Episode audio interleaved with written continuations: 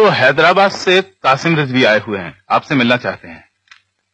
कहाँ ठहरे हैं वो? दिल्ली के बहुत ही घटिया होटल में। उनके सेक्रेटरी ने मुझे फ़ोन किया था। वो हिंदू है गुजराती। हम्म, जी हाँ वो तो मुझे फ़ोन पर ही धमकी दे रहा था। अच्छा। क्या बोल रहे थे वो? कह रहा था कि अपने सरदार को समझा देना। हाँ, उनके ये दांव पेच हम पर नहीं चलने वाले। ज़रूर पीछे से रिजवी पंप कर रहे होंगे। हम्म, सर आपको उनसे नहीं मिलना चाहिए। मैं उनसे मिलूँगा। उन्हें कोई सरकारी गेस्ट हाउस में आराम से ठहराओ। कल रात को घर पर खाने पे बुला लेना। यस सर और सुनो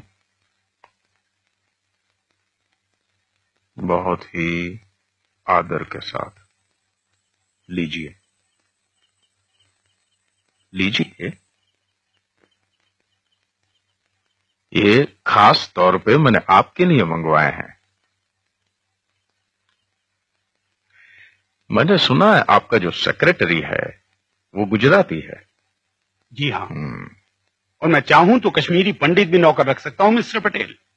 बीवियाँ कितनी है? दो। हम्म, और मैं जितनी चाहूँ उतनी रख सकता हूँ। बच्चे? छह।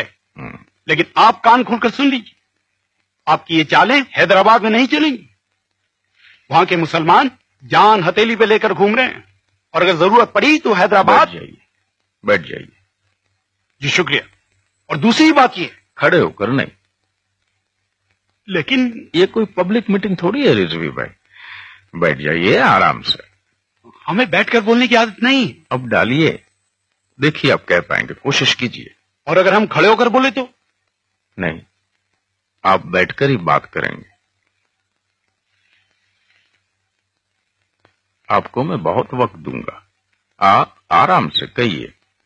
और यहाँ पर मेरे अलावा आपको सुनने वाला तो कोई है नहीं। फिर डर कैसे? थूकदान दो। जो कहना है वो इत्मीनान से कहिए।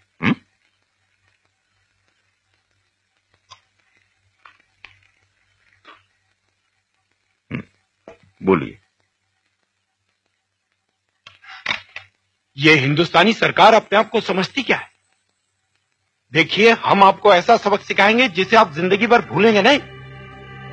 आसमान में जब तक चाँद सितारे चमकते रहेंगे, हैदराबाद आज़ाद रहेगा।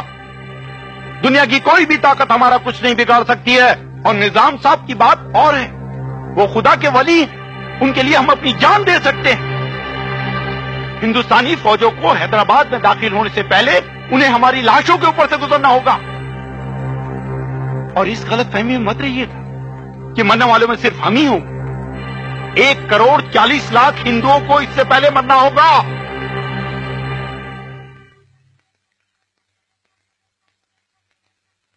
बोल लिया आपने कहा कि आप एक करोड़ चालीस लाख हिंदुओं को मरवा देंगे। हाँ? अगर हमें मजबूर किया गया तो? अच्छा। उस वक्त हम क्या कर रहे होंगे? हाँ, हमें क्या मालूम? तो तो मालूम हो जाना चाहिए। आप सोचिए हम क्या क्या कर सकते हैं। आप हमें धमकी दे रहे हैं? आप हमें ज़बरदस्ती रोक नहीं सकते हैं। अरे कौन रोक रहा है? और वैसे भी कल सुबह हवाई जहाज़ से आप हैदराबाद रवाना कर ही दिए जाओगे। और मुझे उम्मीद है कि आप सही सलामती पहुंचोगे। आपके निज़ाम को मेरा सलाम कहना। और कहना कि मैं चाहता हूँ कि उनकी और उनके परिवार की सेहत अच्छी रहे। और ये भी कहना कि जब कभी वो अपनी प्रजा को नुकसान पहुँचाने के बारे में सोचे, तब वो अपने बारे में भी सोच लें। अपने बाल बच्चों के बारे में, अपनी ज़मीन जायदाद के बारे में, अपनी बेहिसाब दौलत के बारे में। जाइए।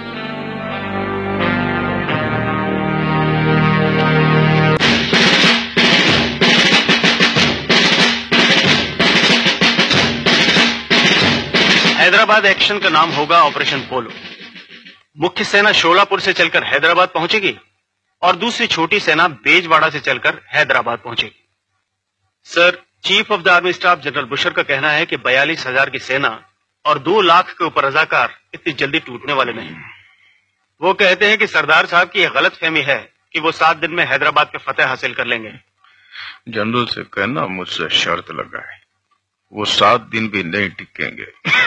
सर क्या इस वक्त ऑपरेशन पोलो लॉन्च करना ठीक रहेगा? क्यों? पीएम विदेश गए हुए हैं और आप देखो मैंने जो होना है वो रुक नहीं सकता। हमने निज़ाम को समझाने की बहुत कोशिश की अभी नहीं। अभी ये देश का नक्शा बिल्कुल साफ़ हो जाना चाहिए।